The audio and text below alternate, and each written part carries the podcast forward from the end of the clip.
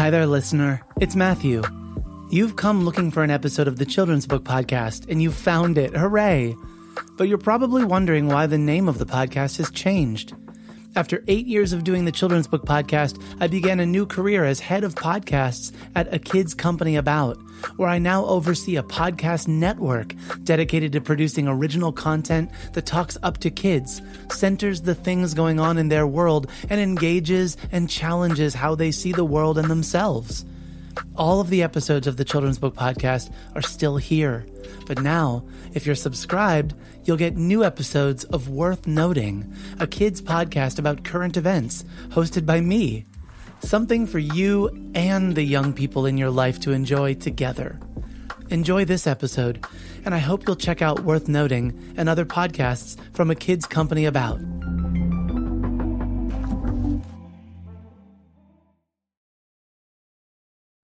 This episode of the Children's Book Podcast is sponsored by Picture Book Summit. Do you dream of creating picture books that'll change a child's life? I sure hope so. Learn how to find your voice at Picture Book Summit, a world class online conference for picture book authors and illustrators. Join them on Saturday, October 3rd, 2020, for keynotes from their award winning best selling lineup, including author illustrator Sophie Blackall author Lisa Klein Ransom, and author illustrator Peter H. Reynolds. Don't delay. Deadline to register is September 30th. Go to picturebooksummit.com slash winner.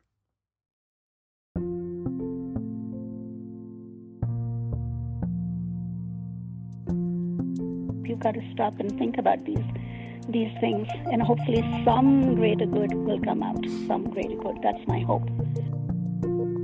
This is the Children's Book Podcast, episode number 623. I'm your host, Matthew Winner. We're on Patreon at patreon.com slash Matthew C. Winner.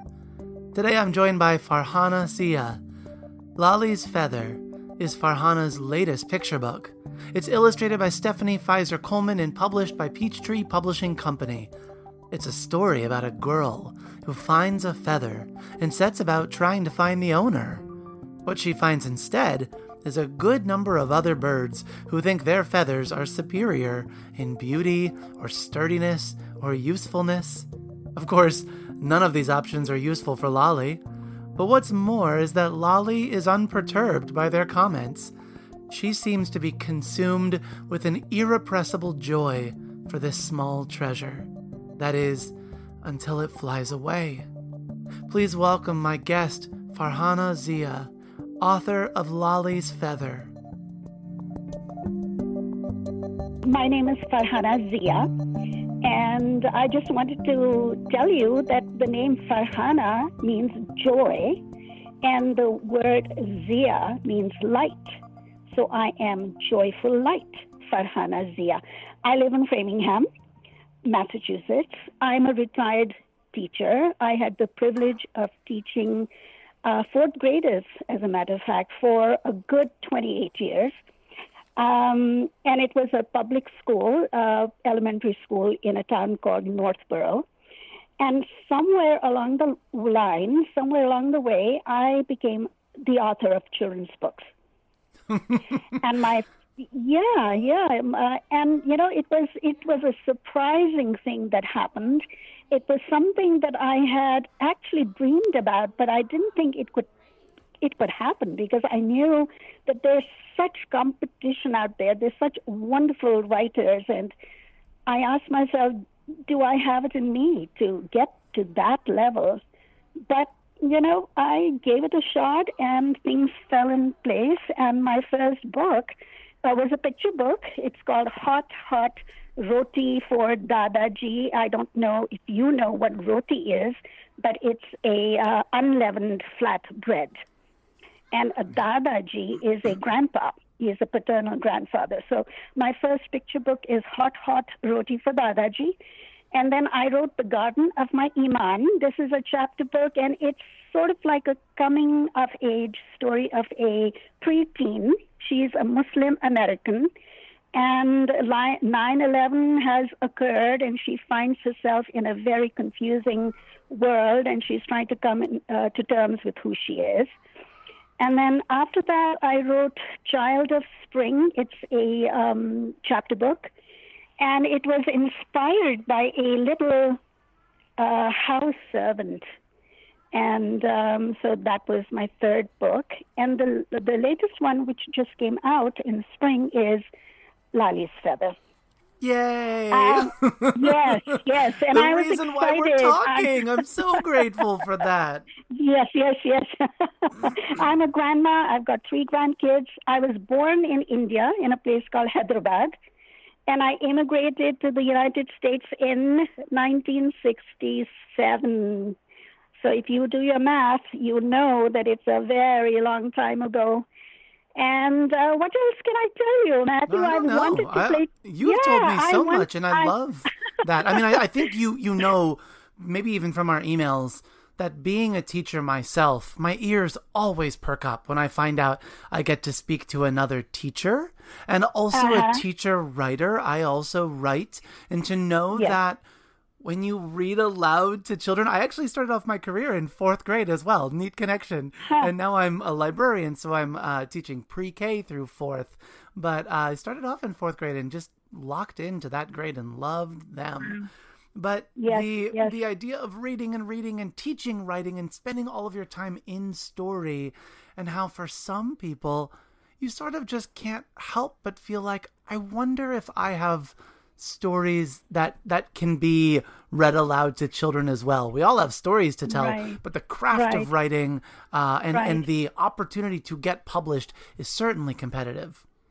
Yes, it is true. But you know, I, I would have loved to gallop on horseback. That was something was a dream of mine, and I would visualize myself on a beach or in an open field and galloping on a horseback. But I never did because I was too afraid to put a bit in a horse's mouth. Oh yeah. You know, they were very intimidating to me. Um, I have skied a little. I've enjoyed that. I have been so privileged that I could see beautiful scenery from a mountaintop. You know, that was beautiful. I'm trying to learn piano. I'm teaching myself to play the piano. I love to take walks in the neighborhood, and that's where my first idea for writing came. By being out walking. Walks. I love I was that. out walking in the neighborhood. Yes, yes, yes, and that was, you know, uh, an idea just popped in, and it it converted into hot hot roti for Dadaji. So that was that was a wonderful thing. Um, so you know, this is who I am basically. I'm retired, like I said, comfortably retired, and I do substitute teach in in my town schools, and um, but you know that hasn't happened for a few months now, and I don't know when it's going to happen. I was again. just gonna say I don't know. If, I don't know when it's gonna happen again. Well, so let's know, let's know, talk I about know. what what brings us together today. I do know Hot Hot Roti. I remember reading that um, a, a little while ago. I think just from like a visit to the library and picking it up off of their shelf. When you do that, uh Uh-huh. you're looking at the new bookshelf and you're just sort of you know, randomly pulling things off, which is a fun way to Yes. discover books. But Lali's Feather, why don't I, I want to ask you first to share what is what is the story of Lali's Feather? What is your like book talk for the story? And then I want to get into where it came from because I have a neat connection to it as well. Okay, all right. So let me tell you a little bit about Lali's feather. Um, Lali, uh, who is I? You know, I visualized her as somebody who's about six old. She uh, finds a feather in the field, and she is taken up by the feather. But she wants to do the right thing. She wants to return it to its owner in case it it came from somebody. So she goes to various birds and asks if the feather belongs to them. Um, however, they reject the feather, you know, because for uh, for various reasons, it's not their feather because it's this or that. It's too little. It's too ordinary. It's too slow. Um, but Lali is not willing to reject feather. She holds on to the feather. She um, she finds different things she can do with feather. She finds a value in the feather. And by the end of the story, of course, the others have come to see the feather in a different light. And uh, that's the way I kind of ended the story. But I wanted to to present Lali as as this person who who takes the time to you know look look into things behind things. So I end the story with her finding a button, and I wanted to leave it in the reader's mind that you know, the story is going to continue. That this little girl is not going to stop, but she's going to keep her eyes open and she's going to look around to see what she can find that is of value. Yes, So, and and to a child, yes. to a child of value is is anything. Much like that phrase, "Beauty is in the eye of the beholder." To a child, any anything can be really everything to a child, can't it?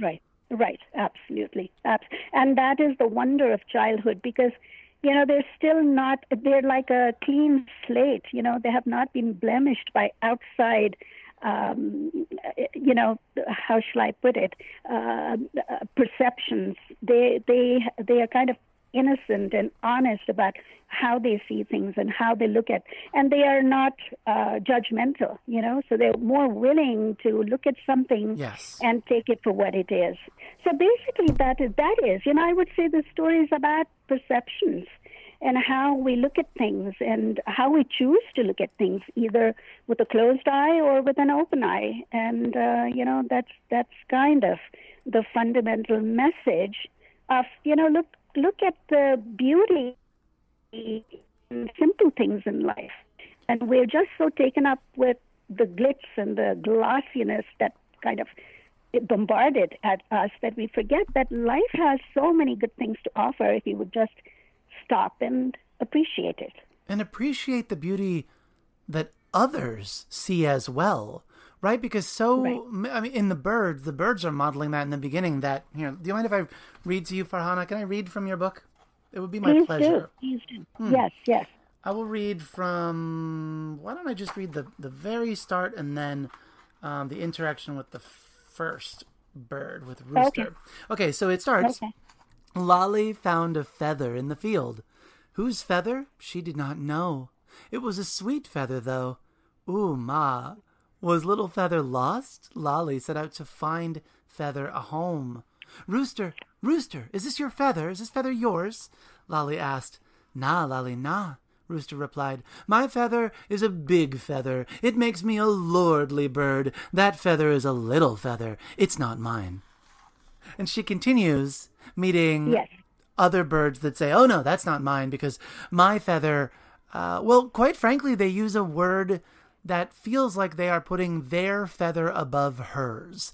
My feather is smoother Correct. or makes me faster, and they're they're in that way putting her feather down, um, which you've given a, a- beautiful uh, sort of second act to the book when Yes. Lali runs off and says, "Feather and I will do 100 things," and she goes, Right. and then all these other um, characters meet Right. her, um, and she says, "My you know, different animals are saying, well, my feather can do this," and she says, "Well, this feather can do." This Sw- writing and sweeping the the floor and Right. these different fanning the fire. Um, Yes. and I, I think that those two sides of how a child perceives beauty, um, both as uh, uncomparative beauty, that you're trying to say yours is better, but there's a pureness to the love that I see, and um, a limitlessness, a pureness, and, and maybe that second half is a limitlessness that your feather does this for you, but my feather can do this and this and this and this and this. And so I Correct. wonder, Farhana, if if and how this story came to you, do you consider yourself um, sort of this unflappably positive and joyous person? Is this a perspective that um, you maybe saw in your fourth graders that that were reminders to you yourself? Me thinking that I'm constantly watching children going, I need to be more like them. what was it Yeah. like for you to to discover this character of Lali? You know, that is that's a good question. I don't think I consciously created or based Lali on any one particular person, although I think she embodies a lot of things that I caught up not only about myself, but also in children around me. Remember, I lived with them for 28 years. Yes. You know, my kids in the classroom, and you know, just their their their innocence and their well, not all the time because sometimes they can be rather challenging to deal with. But mostly, mostly their um, just purity, you know, in lots of ways.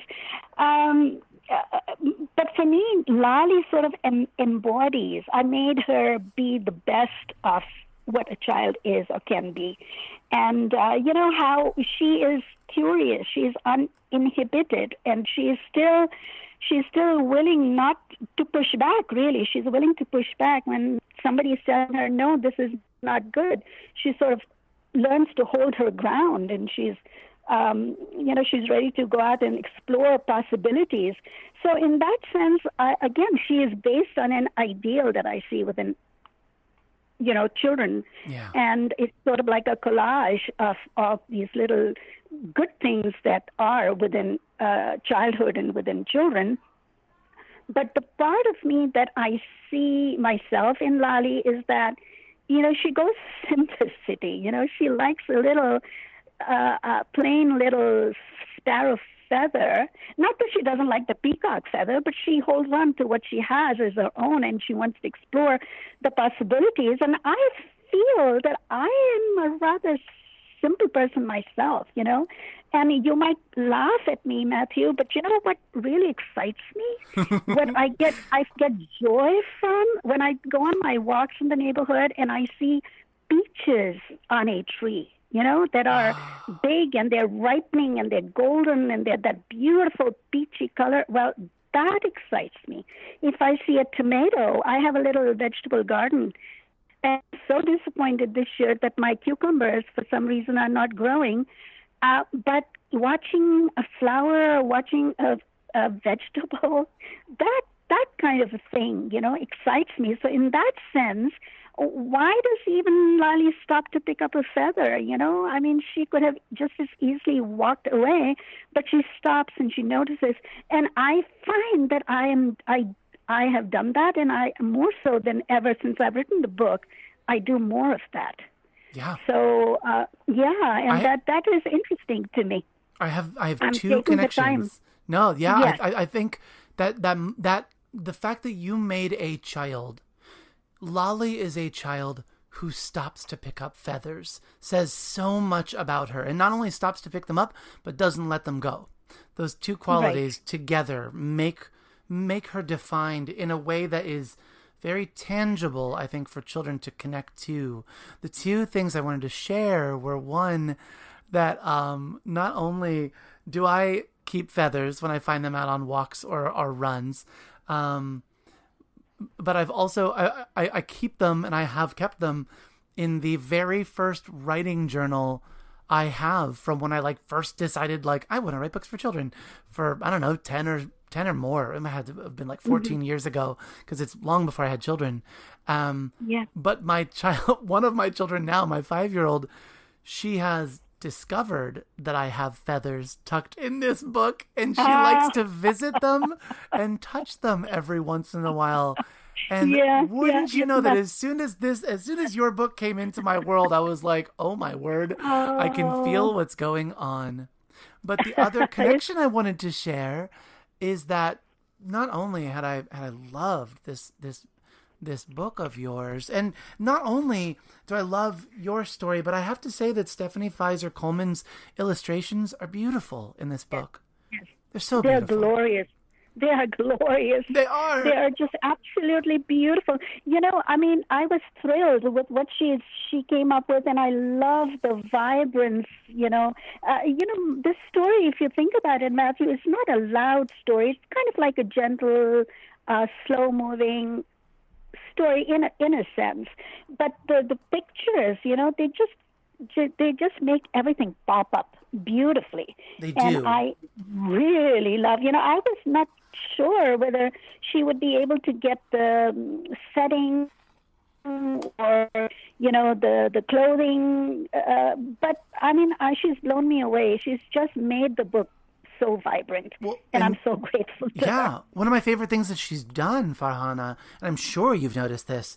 um, not only the vibrant colors and the textures that she's woven in, but the fact that nearly every illustration we have, nearly every spread that we have, uh, the the the camera, if you were, is pulled back so we continue to get a sense of setting in Lali's yeah. world. Lali's world is big, and I say that because it made me realize reading this book that that's not what all other picture books do. Often we zoom in and we focus on the character, but this book so much as you said about your walks, this book is uh-huh. so much about what else might Lali notice yes. on the next yes. day. And I thought yes, that is so beautiful the way that that works. I was going to say um, that my second thing was that when we went on um, on quarantine on our stay at home orders back in March, I had had this book all set out ready to read to my students uh, in class and to talk about like let's go for a walk outside and take things in that were special to us and and talk about those those sort of moments. What what have you held on to that's special to you?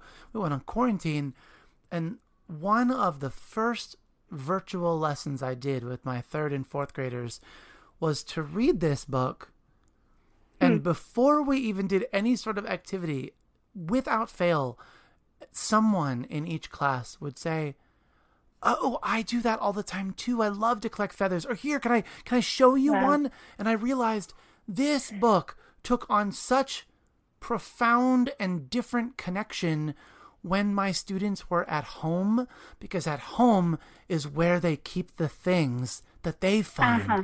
and i thought that was wow. so cool i had to tell you wow. that that in a school setting where a kid could just you know, tell us, communicate to us what are the things they kept. Here they could actually right. bring up those items to the camera oh, and share with amazing. their class. I thought that is so neat. Wow. I've been excited to to share that with you.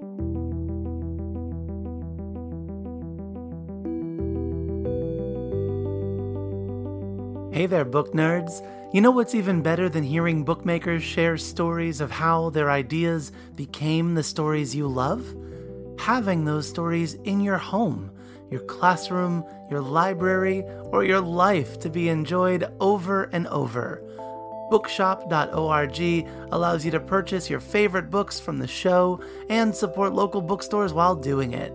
I even maintain lists of all the books shared each season, so it's easy to find what you're looking for. Visit MatthewCWinner.com and click on Shop, or use the link in the show notes to find your next favorite story.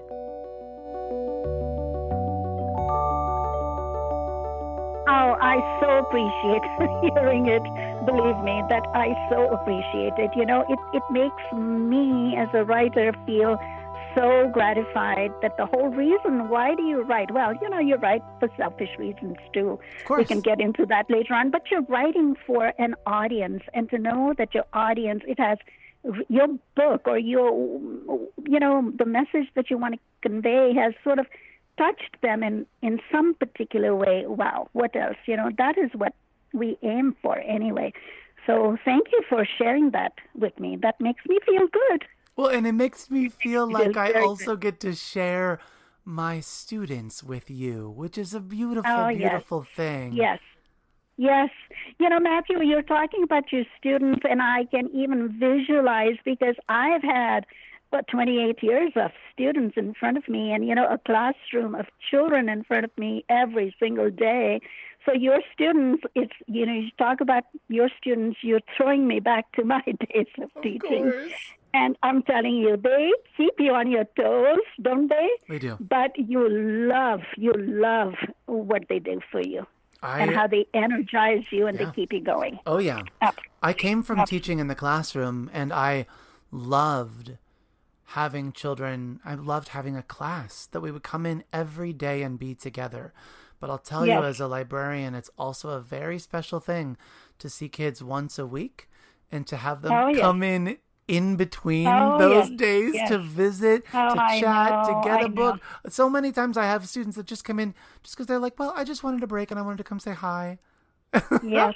and to see them grow through I their career as readers is it's a it's a you know, well, yeah. we're recording in the summer, and I, I, I, don't think it's wrong for me to tell you, um because you get it as a teacher that I, I miss them. I do. So when we're talking about them in this conversation, it also is is doing something for my heart just to just to remember them again and to be thinking about them in those moments we had together. It's true. It's true. You know, I've kept uh, kept up with my students who are now parents. oh, yes, of course. and thanks to Facebook, right? That's Hello, right. Mrs. Zia, you know, and oh my goodness, this is you, and look at you, you're a mom. I mean, it's amazing, you know, but teachers, sometimes we bemoan the fact that we are overworked and we, you know, uh, we're not appreciated, but, you know, we are when we get just that one liner from somebody who says, Yes. Thank you, I remember you for this and that and the other, well, it just makes it so worthwhile, all worthwhile. Did you used to keep? I I still to this day, um, from maybe my first year of teaching, some some mentor told me to do this, but I keep a smile folder, and whenever I receive Oh. notes from kids or drawings or just little moments of what kids have said, Oh. I scribble them down on a Yeah. post-it note and I put them in a Yeah. folder and I keep them. Oh my I've goodness. filled, I That don't is know, two or three manila folders at this point in my career, but I keep them and I look back at them when you have those hard days. You look back and go, "Oh yeah, I see, I see that they see the work I'm doing and that I uh, matter to them Matthew, as much as they matter to is- me." Yes, no, that's a good thing. No, I never did that. I wish you had told me to do this, and I would have certainly kept a log of. But you know, you do remember those things. You don't forget. They kind That's of true. stick in your head Yep. that somebody said a good word, a kind word about you. That's true. So yeah, so, yeah. So in writing for children, I, I hear you share that you you sort of felt like you were teaching all these years and starting to get some ideas and and might they be children's books. But I wonder specifically about those stories that you share and if you grew up as a reader or if in some way you're you're helping to I don't know create those books that that you didn't have as a child but you're helping new children see themselves uh, in books what what is being a writer mean to you Farhan? You know, Matthew, I think I told you I immigrated back in 1967 and I came to the United States. I was anxious. I was happy to. The story of my immigration was a happy story. I was not running away from any oppression or anything like that. As a matter of fact, I uh, left behind a pretty good life to come but and I was excited to come. So, but when the first euphoria of being here in a new land, a land of possibilities and plenty, and all of those things, when that sort of uh, went down a little bit, when it waned, I realized that something curious was happening to me. You know, I was beginning to to um, think about uh, the things that I had left behind. So, you know, and that was sort of like gnawing in my mind. You know, I missed the sights, I missed the sounds, I missed the tastes, the memories of my childhood. And not enough to want me to go back and live there, but certainly enough that I wanted to acknowledge them somehow. And that's when my writing actually started. But it was all very personal, you know, and I started to write and, um, you know, kept kept things. And this is, remember, this was before the internet. This was before you could just email your manuscript to, to the, you know, the publisher. Um, you had to actually you know, mail it, and it was hard work. So anyway, I kept all of these with me till the time I felt was right for me to do something about it, and that's that's how my writing actually started to give voice to my own inner longings, you know, and um, so when you look at my books, a lot of them are about trying to validate who I am and where I come from, Yeah. and sort of put it out in a book so that maybe somebody else, some other child who who has, if not a direct connection, some sort of a link to this type of uh, heritage, will recognize it and feel validated. You know, so I I guess multiple reasons for why I started to write. One to reinforce who I am, and you know, besides, you always write only about what's what you know best. You know, as a teacher, Yep. you know, you tell them you can't tell the kids from the South to write about a snow day, for instance. You know, they're going to say, Yeah, what, what are you talking about? So, I mean, I felt that when I was ready to write, these things were sort of just flowing, you know, more naturally for me. And they, I'm very lucky that they got converted into books.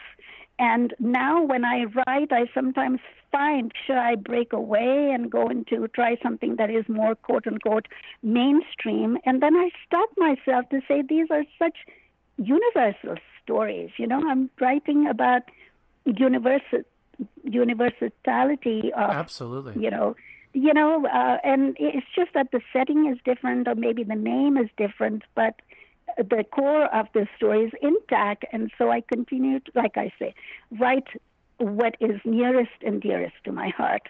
So I'm not sure if I answered your question. You you did, and, and I, am sure for Hannah, are you aware of the phrase "the universal is in the the specific"? Yeah, it's a it's a yeah. phrase I've heard before that I always come back to, and I think of it you saying so that right yes. now. That that, for example, in Lali's Feather, the the idea of a child finding something and finding this world of value in it is something that any child can connect to. But Lali, you give little nods to who Lali is um, through language, through, uh, in this case, the way that Stephanie has illustrated Lali, through her name yes. itself. Um, and and in that way, too, you're giving a very specific uh, child, a very, very, very specific voice to her, but an experience yes. that could be for anyone. And I think that that balance is really what, um, what makes for a good, solid story where you feel mm. like the author really knows her character, and yet there's still space there for any of us to walk into this experience um, and consider it from our own perspective, whether through a direct connection, I am like that, or something mm-hmm. different. Oh, I, I don't, I have not experienced something like that. Let me really pay attention to what that experience is like for someone who has. And I, I think that, yeah. that that's where I'm picking up with with Lali as well and, and and with this story and how you crafted it. So thank you for sharing it that way. Uh, I think your your response was exactly what I was what I was curious about. Oh no, thank you. I I do appreciate you saying that very much because you know as a writer you do you do want to reach all the children. You want to reach so you want your story to be universal, and but like you say, you want also to hang on to and you want to make it uh, give it its own character. You, you have to. What I'm saying. So yeah, well, for Hannah, if it's hopefully, um, yeah. no, I'm so sorry. Go ahead. No, no, no. That's all. I was going to just sort of conclude my my thinking by saying that, uh, you know, I I want to give it a uh, my particular color to a story that is universal because it it should reach. It is for all children. It's not for this child or that child. But it's interesting though, Matthew, when I do a read or you know when I make a presentation or when I'm reading my books you see, you know, children are interested. Children want love that story, but there are a handful of faces that kind of light up at the name or a terminology or something that is for them, you know? So it's a double bonus for me exactly. when I see that it's being appreciated in various forms and various degrees. So that that's a wonderful thing. I had a child in particular who whose name I'm going to save her name, um, whose name is very close to Lali's.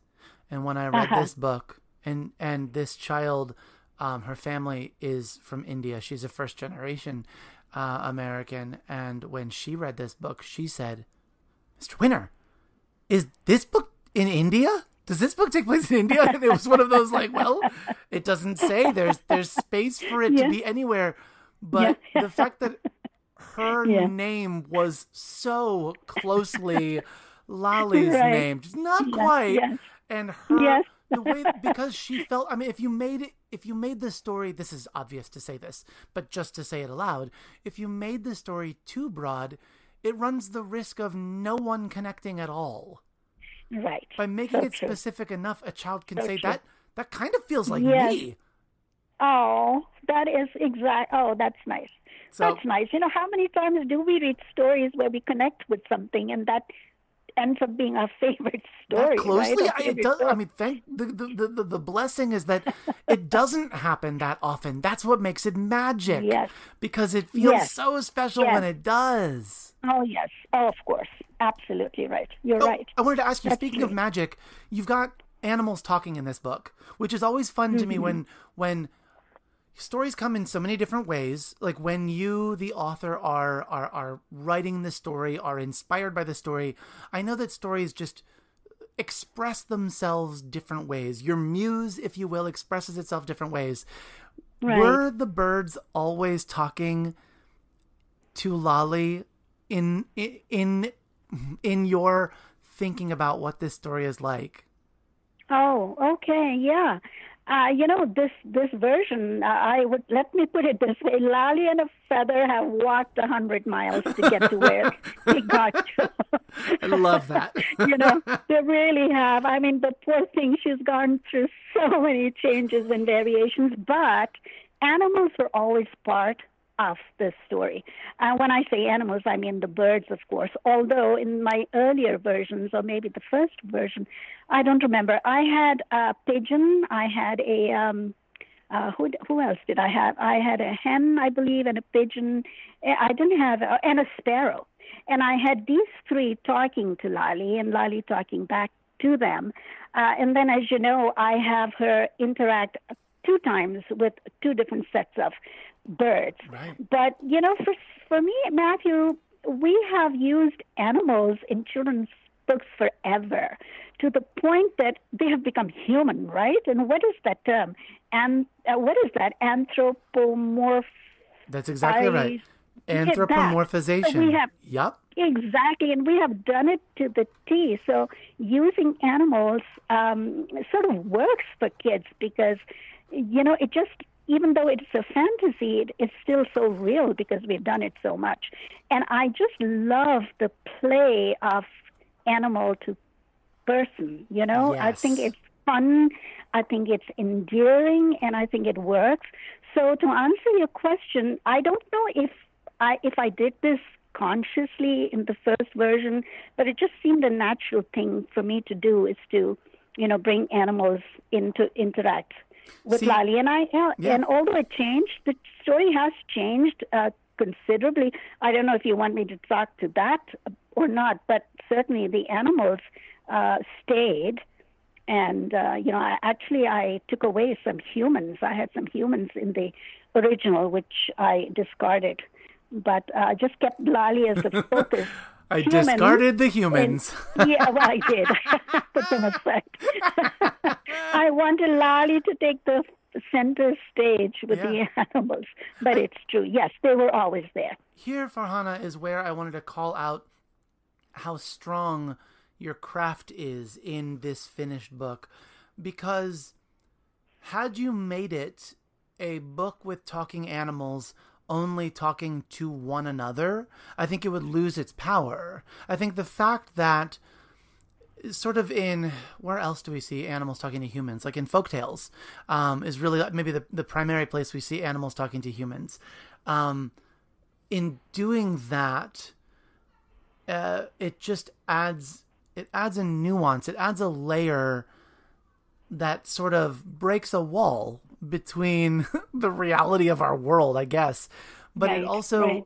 it also I don't know. I I I don't know where exactly I, I was going with that phrase. I just am sort of talking without thinking, but it's something that I'm responding to. I liked that the rules of this world are that these animals are here in the service of Lali for the case of this book to interact with her, to respond to her, to feed her information that helps her determine how she feels about this feather and where how she's going to move forward through the conflict. Because ultimately um the cliffhanger that I won't spoil um is that Lali's feather goes away and she becomes very panicked. This joyous child we saw the entire book suddenly that changes and Stephanie has that beautiful illustration um, close in on on Lali's face where she's just yelling um, Yes. she's frustrated Um, and in that way, we see your third act,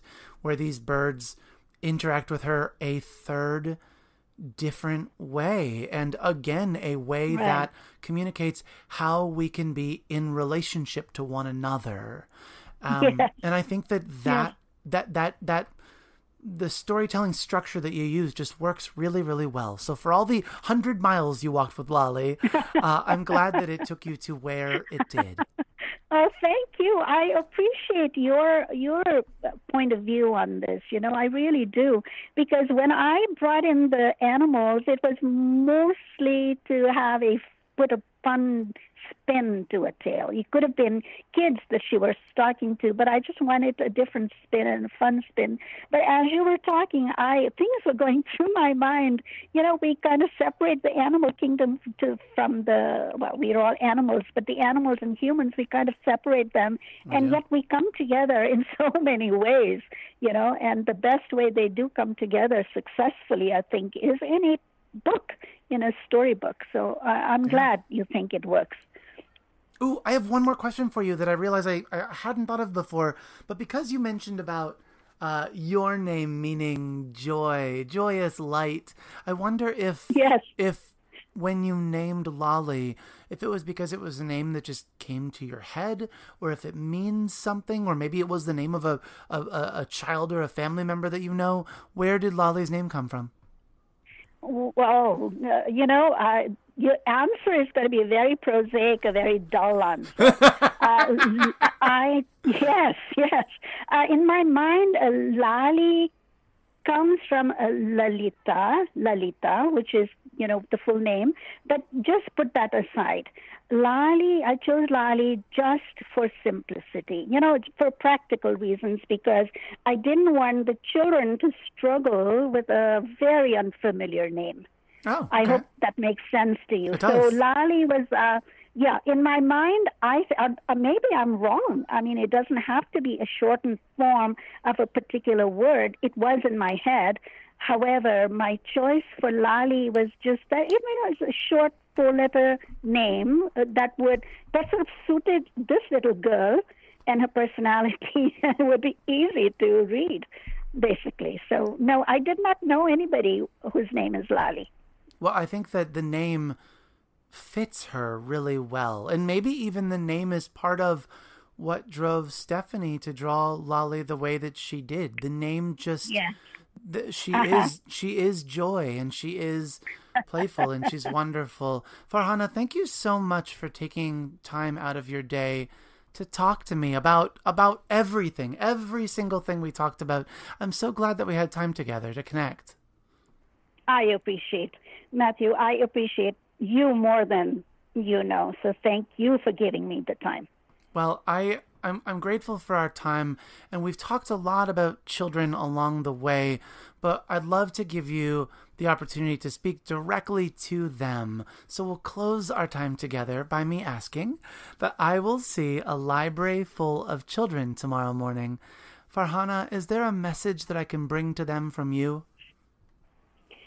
Um, uh, Matthew, my message to them it would be from a teacher and from an author and also a grandma, if you will allow me that. Um, as a teacher, I want to tell them, kids, you need to keep your youthful energy and creative juices going. You know, uh, I mean, each year, the each of the 28 years that I thought I grew older by a year, but you stayed the same. You were fourth graders, and you brought such energy that reju- rejuvenated me. And I need you to keep that energy going. I need you to be energized and active as much as you can. Um, as a grandma, I would say I know devices are important, but don't be ruled by them. You know, be the masters of technology. Uh, don't don't follow, just don't follow or be a slave to technology. That is my the grandma in me talking to you. Um, read a lot of books.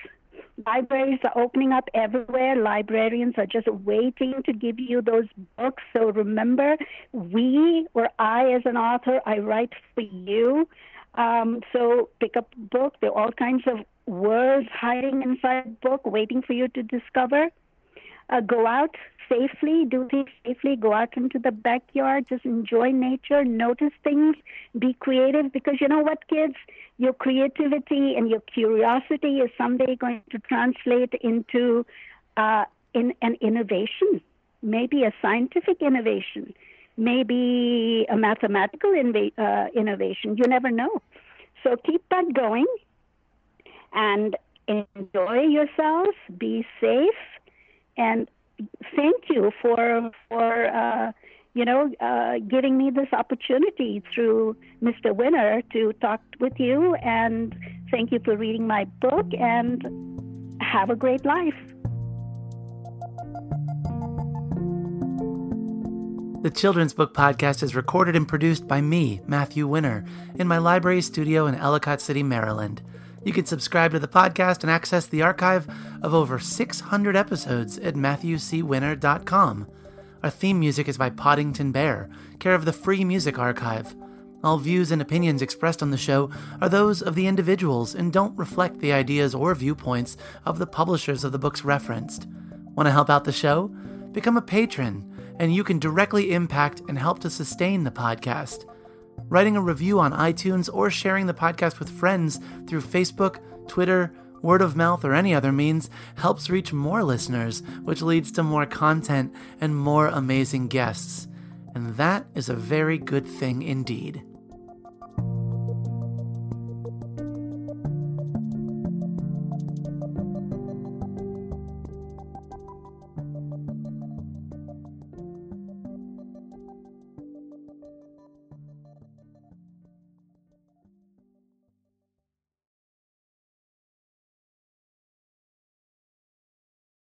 We know you value what you put in front of your kids, especially when it comes to screens and podcasts.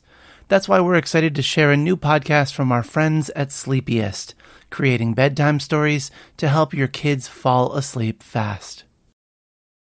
Hello, Abby here. If you've got children and find bedtime's a struggle, I'd like to tell you about Koko Sleep, a children's story podcast designed to make bedtime a dream. Koko Sleep turns a chaotic bedtime into cozy bonding time. The stories are delivered in a pace that gently slows. Rumour has it that no one's ever heard an ending. So search Koko Sleep on your favourite podcast app and let's make bedtime a dream. That's K O K O Sleep, and I'll see you there.